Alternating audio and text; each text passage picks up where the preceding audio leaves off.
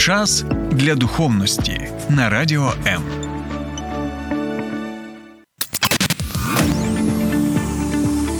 Біблія під іншим кутом. Програма сторінками Біблії з пастором Сергієм Наколом. Вітаю, друзі! Усі ми знаємо слово клізма. Так і думаю, припускаю, що багато навіть користувалися клізмою в медичних цілях, кажуть, що допомагає. А також ми знаємо слово катаклізм, бо, ну, на жаль, багато на землі є різноманітних катаклізмів. Лиха багато так в природі трапляється те, що ми називаємо саме катаклізмами. Так от сьогодні ми з вами поспілкуємося стосовно клізми катаклізма. Чому?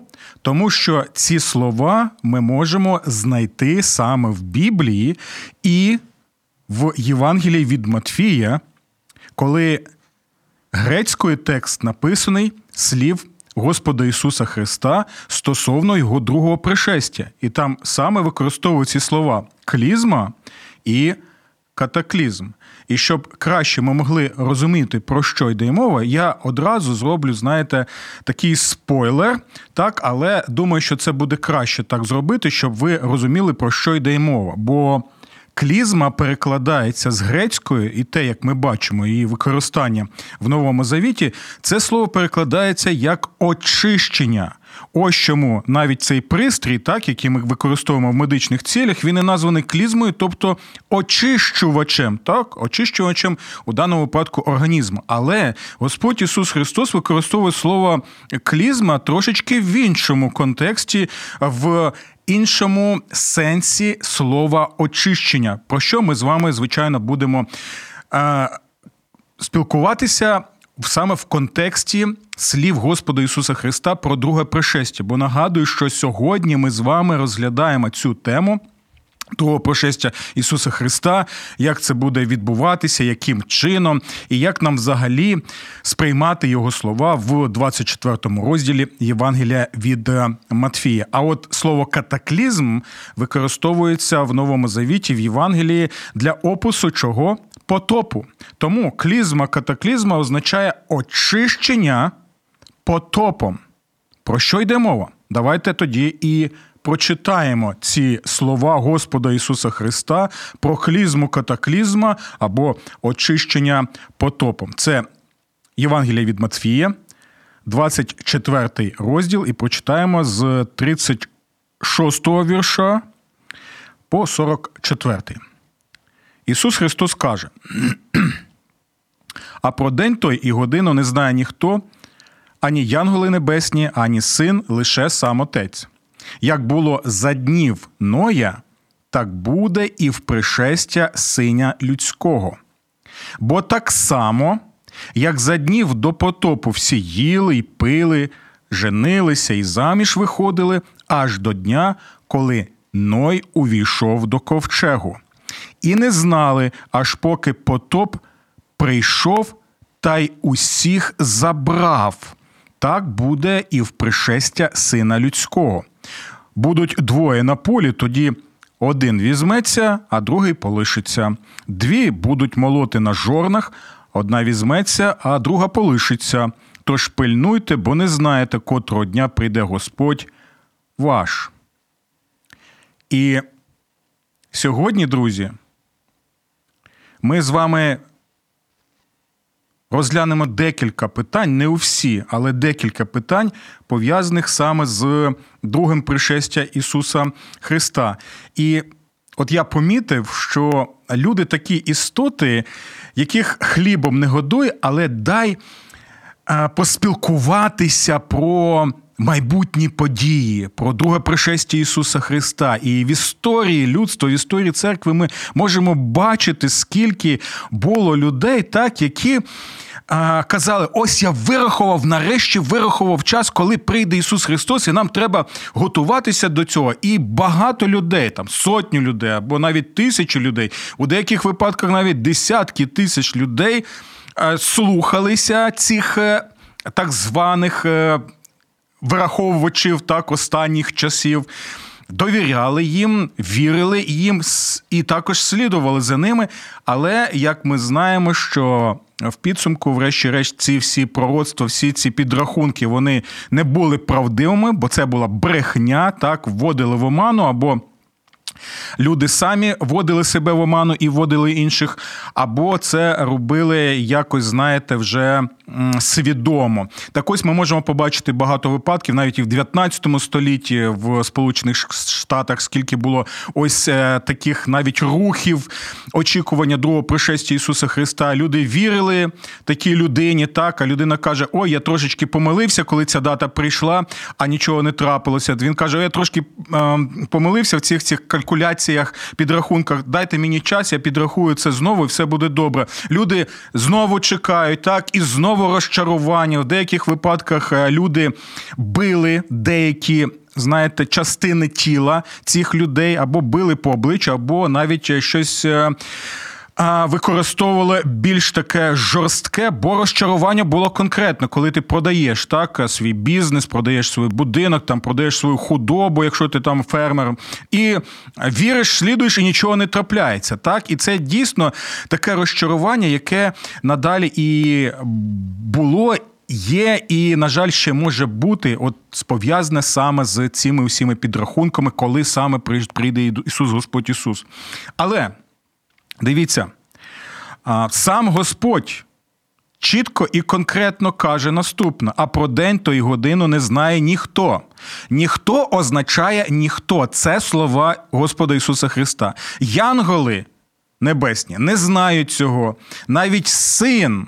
Так, Господь Ісус в тілі Він не знає, коли саме буде цей час. Якщо сам Господь Ісус цього не знає, то Хто ж ти така людина, яка починає щось там підраховувати, так, і ще й запевняти людей, що так все і буде? І це, до речі, цікаве питання пов'язане саме з чим з тим, наскільки ми довіряємо Божому Слову, і наскільки Боже Слово є для нас авторитетним, наскільки слова Господа Ісуса Христа є в цьому контексті для нас авторитетними. Тому, якщо мова йде саме про ці всі підрахунки, одразу так, якщо ми дійсно довіряємо Богові, ми знаємо, що ми не можемо підрахувати всі ці речі, так, але в той же час ми можемо бути впевнені в наступному: що якщо ти дитина Божа, то нам потрібно пам'ятати дві речі які починаються на початку Євангелія від Матфія, і використовуються також наприкінці Євангелія від Матфія, для того, щоб ми могли побачити таку цілісну картину цієї книги. Бо на початку ми читаємо наступну Божу обітницю в імені Господа Ісуса Христа, якого називають як Еммануїл. Як перекладається Еммануїл? Бог з нами. З самого початку Євангелії від Матфія ми чуємо цю обіцянку. Ісус, Бог з нами.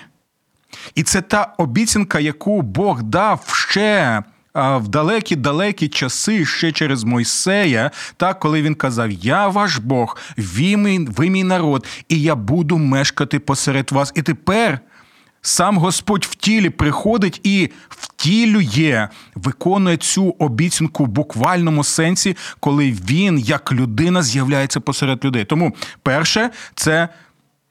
Еммануїл, Бог з нами. Наприкінці, що ми чуємо від самого Господа Ісуса Христа, коли Він возноситься на небеса до Отця свого Небесного. І ось я що? І ось я з вами до кінця віку. Почули ці слова? На початку на початку Бог з нами. Наприкінці, і ось я з вами в усі дні, спокон віку. Таким чином, що для нас є величезною втіхою, мотивацією, так, силою, наснагою для цього життя, що а навіщо нам оці всі калькуляції стосовно другого пришестя Господа Ісуса Христа, якщо я впевнений, що Він зі мною прямо тут, зараз, в всіх цих обставинах мого життя, і щоб не трапилося так, і навіть якщо я помру, то я знаю, що в житті і смерті, тілом і душею я належу моєму єдиному Господу і Спасителю Ісусу Христу. Це той момент, на який нам потрібно звертати завжди увагу. А наступне що ми з вами зараз розглянемо, це те, що далі каже Господь Ісус Христос. Але перед тим як ми будемо розглядати його посилання на дні Ноя і розглянемо з вами ось цю клізму катаклізма, тобто очищення потопом. Я хотів ще декілька слів сказати, в якому самі контексті знаходяться ці слова Господа Ісуса Христа про своє друге пришестя. Бо це слова з 24 розділу. 24 розділ це. Промова Ісуса Христа, так, яка пов'язана з чим? З його передосторогою стосовно Єрусалімського храму і самого Єрусалиму. В 23 розділі ми чуємо наступні слова. Господь Ісус Христос, що Він промовляє? Він промовляє завітні прокляття на представників релігійно-політичного соціального істеблішменту, які вважали себе прикладом для усіх інших, там фарисеї, саддукеї, які, знаєте, така була своя там була така, знаєте, можна сказати, компанія. Ось вони були пов'язані один з одним, але Господь Ісус промовляє до них. І багато разів ви можете підрахувати навіть скільки там, сім або вісім, або навіть дев'ять разів там це ми чуємо слово. Господь Ісус промовляє послідовно, конкретно горе вам, горе вам, горе вам, горе вам. Так ось слово, яке використовується горе вам, горе вам, горе вам, можна перекласти як прокляті ви, прокляті ви і прокляті ви. Так? Ага, стоп, ми бачимо цю частину. А в проповіді на горі ми чуємо про благословення, так що благословені там благословені, благословені. І коли ми бачимо це в промові Господа Ісуса Христа, то ми бачимо, що Він, як великий пророк, Він застерігає. Стосовно благословінь і стосовно проклять, про які йде мова, де в книзі Второзаконня, і як про це каже великий пророк Мойсей, який пророкував про Господа Ісуса Христа. Чому це важливо? Тому що. Ось ця промова Господа Ісуса Христа є пророчою промовою, яка вже відбувалася до нього, і яка вже навіть виконувалася у просторі і часі, коли також був зруйнований Єрусалим і був зруйнований храм, і це відбувалося не один раз. На жаль, для того, щоб розуміти саму суть біблійного пророцтва, нам потрібно згадати про таку річ важливу, як трикутник. Так, трикутник відносин Бога з людьми. Що ж це за трикутник? Трикутник цей ми можемо побачити вже де? Ще на початку книги буття, там, де йде мова про Адама і Єва. Що ми бачимо? Перше за все, ми бачимо, що якщо в першому розділі книги буття використовується слово Елохім, що є описом просто Бога Творця, то. Другий розділ, коли починається опис того, що відбувалося в Едемському саду, ми бачимо, що чомусь Бог названий Яхве. І це важливо. Чому важливо? Тому що це саме завітнє ім'я Бога, яке він відкрив кому? Мойсеєві, коли збирався спасти свій народ. так? І коли ми це розуміємо, тоді нам потрібно розглядати ось е, всі ті події саме в, в якому сенсі? От в сенсі цього завітнього трикутника. Бо є Бог завіто, бо ми бачимо, що він навіть відкритий нам іменем Яхве. Є народ завіту. Хто цей народ? Адам і Єва, а в Адамі і Єві, і ми всі, всі людства, всі народи, всі племена. Тому будьте уважні. Бог завіту, люди завіту, а також що є? Є Едемський сад. Що це таке? Це земля завіту. І також є що? Попередження Бога і умови завіта. Які саме? Бог каже про благословення людей і про прокляття людей. Він попереджає, якщо ви слухаєте мене, шма. Так, і навіть найважливіше, що ми можемо почути е, в п'ятикнижі, наприклад, так, в книзі повторення закону, це те, що навіть співається: Шма Ісраел, Адонай Лохейну, Адонай Хат. Слухай Ізраїль, Господь Бог твій єдиний є. Тобто ти повинен кохати його і слухатися Його. Те саме в книзі буття, коли Бог попереджає про благословіння. І що таке благословіння? Це життя. Ось чому там було дерево життя, так? А що таке прокляття? Це смерть. Ось чому він попереджає, що якщо не будете слухатися мене, ви обираєте смерть, ви обираєте прокляття. І, до речі, друзі. Хочу вам нагадати, е, що таке благословення на івриті. Так? Бо ну, уявіть, наприклад, що перед нами смажена курча або курча табака. Так? І ми кажемо, Боже, благослови це курча смажене. Так? І якщо Бог буквально відповідав би нам на наше прохання, е, в тому сенсі, як це використовується на івриті, то тоді б це курча одразу б стало живим, обросло пір'ям і полетіло собі. Бо саме у цьому сенс слово благословення. Тому що ми бачимо? Бачимо цей трикутник. Бог народ і земля, ми бачимо благословення і прокляття, і ми бачимо, що воно обумовлено чим? Послухом Богу. Слухаєш Бога, перебуваєш з Богом, отримуєш всі ці благословення і користуєшся благословенням чого? Едемського саду. Але що, на жаль, друзі, трапилося? Ми можемо побачити, що люди слухають не Бога, а слухають Змія. І тоді що відбувається? Вони обирають прокляття, а не благословення. І що? Вони тоді втрачають землю. Далі, от ми тепер згадуємо пророка Мойсея. Що там було? Був Бог, був народ, і Бог дарував що? Бог дарував землю. І знову там попередження в книзі Второзаконня про благословіння і прокляття, про життя і про смерть. Що ж ти обираєш нарешті? Чи ти будеш слухати свого чи ти будеш любити його, чи ти будеш в цих. А, а, спілкуватися з ним, або ти не будеш його слухати. І що ми бачимо? Народ плює на Бога, народ слухає інші народи, які оточували їх, так пішли гріховними шляхами, відкинули Божий завіт, і що? Вони втрачають землю, вони втрачають храм, вони втрачають все. І що? Куди вони йдуть? Вони перебувають в Вавилонському екзилі. І Ось саме про це і попереджав Мойсей, і попереджали наступні пророки. Ісая про це попереджав, Єремія про це попереджав. І в них також завжди тепер вам краще буде зрозуміло попередження пророче, бо там завжди є цей трикутник. Якщо слухаєш Бога, то ти маєш як народ відносити з ним і маєш благословення. Якщо ти відкидаєш, у тебе тоді порушені ці відносини з Богом, і ти що тоді? Ти втрачаєш цю землю і ти втрачаєш благословення. І проблема не в Богові, а проблема саме в тобі, бо ти сам так обираєш для свого життя і ще й для наступних поколінь твоїх нащадків, твоїх дітей, онуків. Тому треба думати про всі ці речі. Так от. Тепер ми і повертаємося саме до 24 розділу, бо тут Господь Ісус в першу чергу попереджає пророче, так? Про що?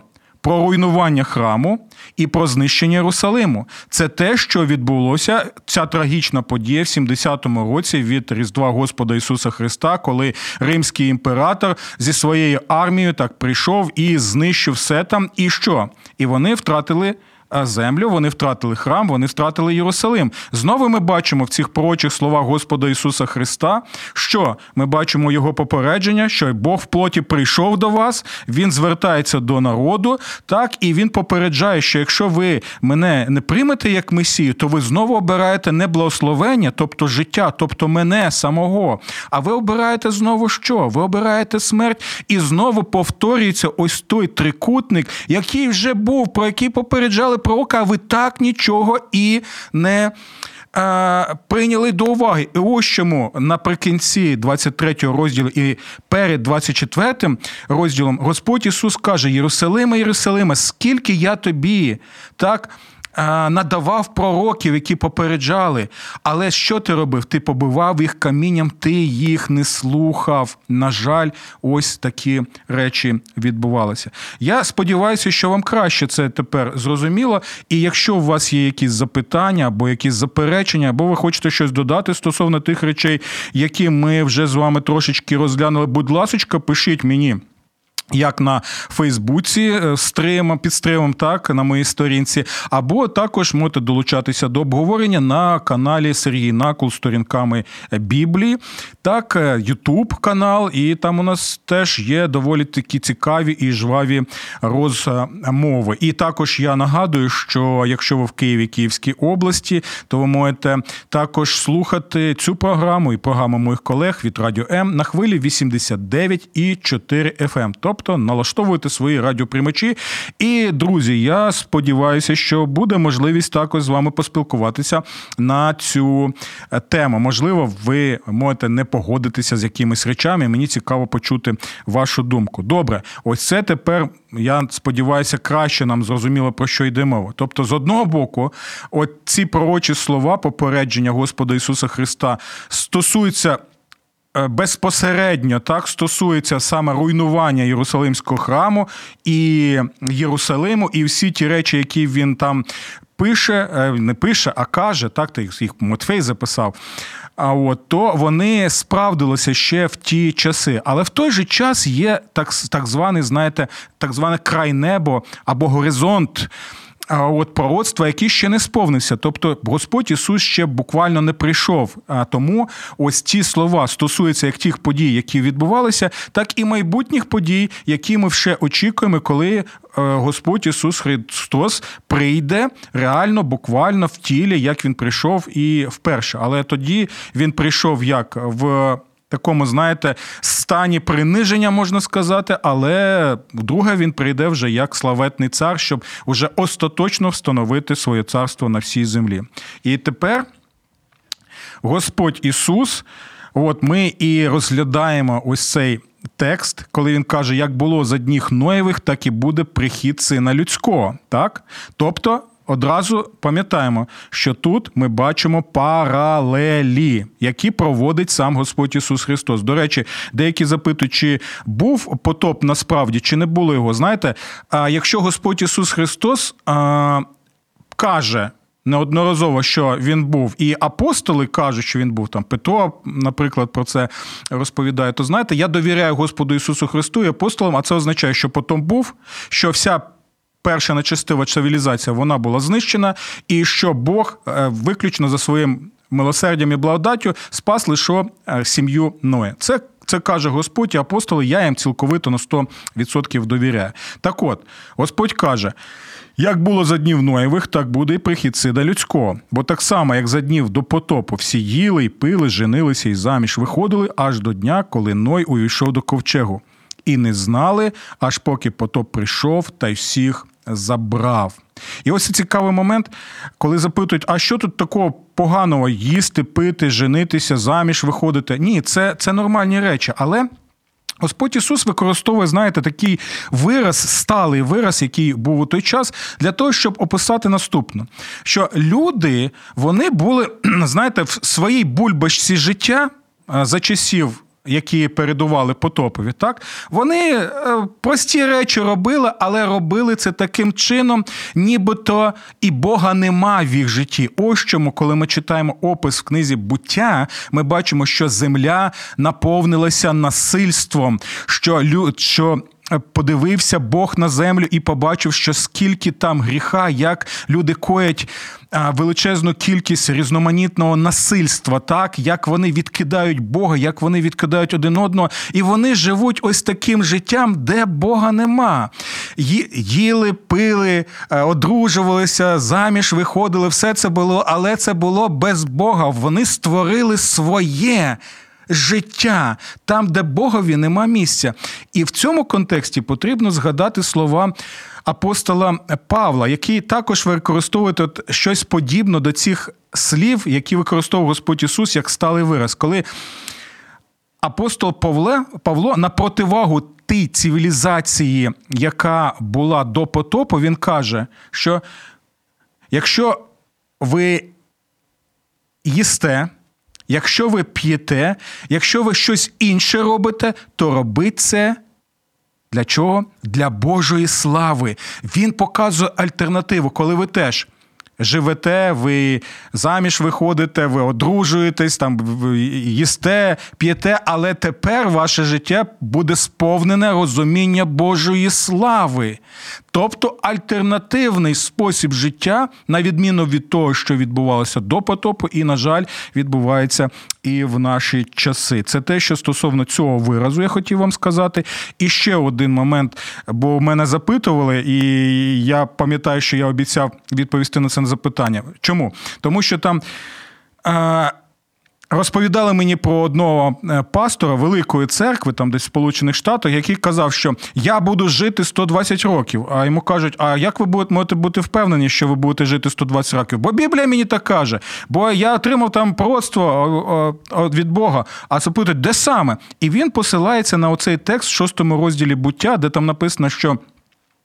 Тепер життя життя людей буде 120 років. Він каже: от Бог гарантію дає, що якщо ми вірою приймаємо ці слова, цю обіцянку, то тоді ми будемо жити 120 років, бо так каже Бог. О, так, все. І ведуча така: о, як це чудово, як це прекрасно. Друзі, та мова йде в цьому розділі. Будьте уважні, будь ласка. Та мова не йде про те, що ми будемо жити 120 років. Та мова йде про те, що залишилося тій цивілізації жити 120 років, бо через 120 років прийде потоп і знищить все.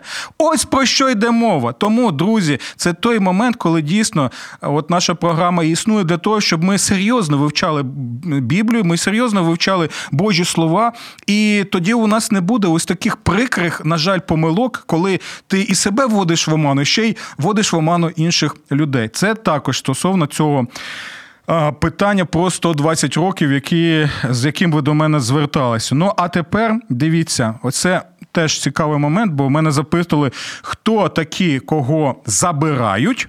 І хто такі, які залишаються? Про кого взагалі йде мова? Чому це важливо? Тому що, знаєте, в наші часи доволі популярна є серія книжок, так звані Left Behind або Залишені, так? І там багато, на мій погляд, таких от е, цікавих е, речей, фантастичних. Знову, на мій погляд, речей, які я не можу там знайти навіть в Біблії. І е, що цікаво в цій книжці, так що, наприклад, розповідається про те, що от якась кількість людей на землі, вони просто зникнуть. Там одяг залишиться після них, або летить літак, так і бац, вже нема там пілота, залишилася його лише уніформа. Я пам'ятаю, навіть є фільм з Ніколасом Кейджем на цю тему. От ну суто така чисто релігійна фантастика, як на мене. От і е, як це пояснюється, як ці в серії книжок, так і е, в цих різноманітних фільмах, що залишені це ті, які повністю не довіряли Богові, тому вони залишилися на цій землі для того, щоб пройти якийсь, якийсь там період а, скорботи. А ті, хто забрані, це от, от ті, хто. Зникли, а від них залишилося лише одяг. Так? Тобто забрані Богом з цього світу, а залишені, які е, будуть залишатися ще деякий час е, в цьому світі. Це доволі цікаво, бо посилається саме на оці на посилається серед іншого на ось цей текст з. Е, Євангелія від Матфія про мову Господа Ісуса Христа. І от нам потрібно запитати себе, кого згідно слів Господа Ісуса Христа тут забирають, а хто насправді залишається, друзі? І в цьому нам допоможе саме що саме слова Господа Ісуса Христа, коли Він посилається на потоп. Слухайте уважно. Коли Ной увійшов до ковчегу і не знали, аж поки потоп прийшов та й усіх їх забрав. Це важливий момент. Дивіться, була земля на якій були люди, перша нечестива цивілізація. Вони відвернулися від Бога, жили своїм безбожним життям. Так? І тепер ми що бачимо? Бог надсилає потоп, цей потоп приходить і що робить? Він забирає води потопу, забирають цю першу нечестиву цивілізацію відбувається що? Клізма катаклізма, відбувається очищення землі від нечестя водами потопу. Потоп, знову повторюю, прийшов і забрав нечестивих. Хто забрані згідно слів Ісуса Христа, коли Він посилається на ті події під час потопу? Забрані це нечестиві люди. А хто залишається на землі? Так, хто залишається на землі? Залишаються ті, хто перебували в ковчезі, так, завдяки Божій благодаті, Божому милосердю, Божій любові. І коли клізма катаклізма, очищення потопом очистило землю, залишається хто? Хто залишені? Ті, кого Бог обрав за, за своїм милосердям і за своєю благодаттю. Таким чином, згідно слів Господа Ісуса Христа, забрані це нечистиві, яких забрав потоп, а залишені на землі це саме ті, які були родиною Ноя праведника. Тепер що ми бачимо наступне? І Господь Ісус Христос проводить паралель, що то таким же чином буде відбуватися і в пришестя Сина Людського. Таким чином, коли син людський прийде і буде його суд, хто такі забрані? Забрані це не діти Божі, яких він забирає, а забрані це нечистиві люди які відкинули Бога, як було за часів першої цивілізації нечестивої. А хто залишається на цій землі? Залишаються ті, хто можна сказати, перебувають в Ісусі Христі, бо багато навіть отців церкви казали, що Ісус Христос є ковчег спасіння для нас. І таким чином, хто залишиться на цій землі? Налишиться, як в псалмах ми з вами вже розглядали цю обіцянку Божу, що зникнуть або зникнуть нечистиві з землі. Пам'ятаєте, це перший псалом, наприклад, та й багато інших. Зникнуть нечистиві землі. А що? А праведники успадкують землю. Розумієте, про що йде мова?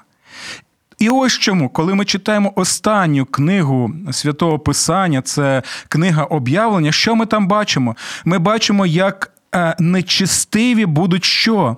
Будуть прибрані з обличчя землі, і на цій переображеній, оновленій землі, де не буде вже гріха, смерті, нечестя. Хто залишається? Залишаються ті, хто з Господом. Тому, коли ми розглядаємо ці слова, треба завжди запитувати себе, з ким я? З Господом, чи я живу просто своїм життям? Чи, можливо, я можу сказати, що я там ну, щось вірю там, але чи дійсно в мене є жива віра, коли я покладаюся на Господа Ісуса Христа, і можу сказати, що я очікую Його другого пришестя, бо це пришестя мого царя, бо це пришестя, коли Він остаточно встановить своє царство. І в той же час Господь Ісус Христос Він е, закликає і попереджає: тож пильнуйте, бо не знаєте, котрого дня прийде Господь ваш. Чому він каже ці слова? В першу чергу для тієї аудиторії, яка його слухала. Він попереджає, каже: слухайте, суд наближається, це відбудеться. Так, і тому там багато він попереджень робить, так що. А Дивіться, щоб це не сталося взимку, так що горе тим, що будуть е, вагітні або будуть годувати, бо це буде страшна е, страшна річ в той час. І за історичними даними, які збереглися, ми знаємо, що дійсно е, велика кількість людей загинула в Єрусалимі, так і в околицях, і храм був зруйнований. Про всі ці речі Господь Ісус Христос попереджає і каже: будьте пильними і вірними тим словам, які які я кажу, тому що лише таким чином ви зможете, як Ной зміг, так е, бути спасенним від е, очищуючих вод потопу. Так, це буде і в дні, коли буде зруйнований Єрусалим, коли буде зруйнований храм, і так буде в ті дні, коли я вже остаточно повернуся на цю землю. І ось чому далі ми читаємо багато. Ми багато читаємо притч Господа Ісуса Христа саме про те, як бути готовним. Там е, притча і про 10 дів, притча там про вірного і невірного раба, е, слугу тощо. Так багато він про все це попереджає. От е, щось у нас трапилося, щось у нас тут відбувається, не знаю, але ми будемо продовжувати. Ага, все у нас е, технічна команда каже добре, тому продовжимо. Дякуємо, що ви з нами. Сподіваюся, що ви зможете долучитися до нашого ефіру. І наприкінці я знову хочу нагадати, що для тих людей, які дійсно покладають свою надію на Бога і довіряють йому. Все те, що Біблія каже про друге пришестя Христа це не є, не є чимось, знаєте, страшним. Та й сама навіть книга об'явлення, яка для багатьох людей, знаєте, є книгою жахів. Для дітей Божих вона не є книгою жахів, не є книгою жахіття. а є книгою втіхи. Тому що ми знаємо, що і зараз ми перебуваємо з Господом. Так, в житті і смерті ми перебуваємо з Господом, ми належимо йому тілом і душею, і його пришестя це радість для його народу. На початку книги Матвія ми читаємо цю обіцянку в імені Еммануїл. Бог з нами. Наприкінці цей самий Еммануїл каже: І ось я з вами в усі дні до кінця світу. Запитання наступне. Чи я з цим Богом? Чи я належу йому? Чи я йому довіряю? Чи я перебуваю в ньому, як Ной і його сім'я перебували в ковчезі? Всього вам доброго і Божих благословінь. До нових зустрічей в програмі Сторінками Біблії на радіо М.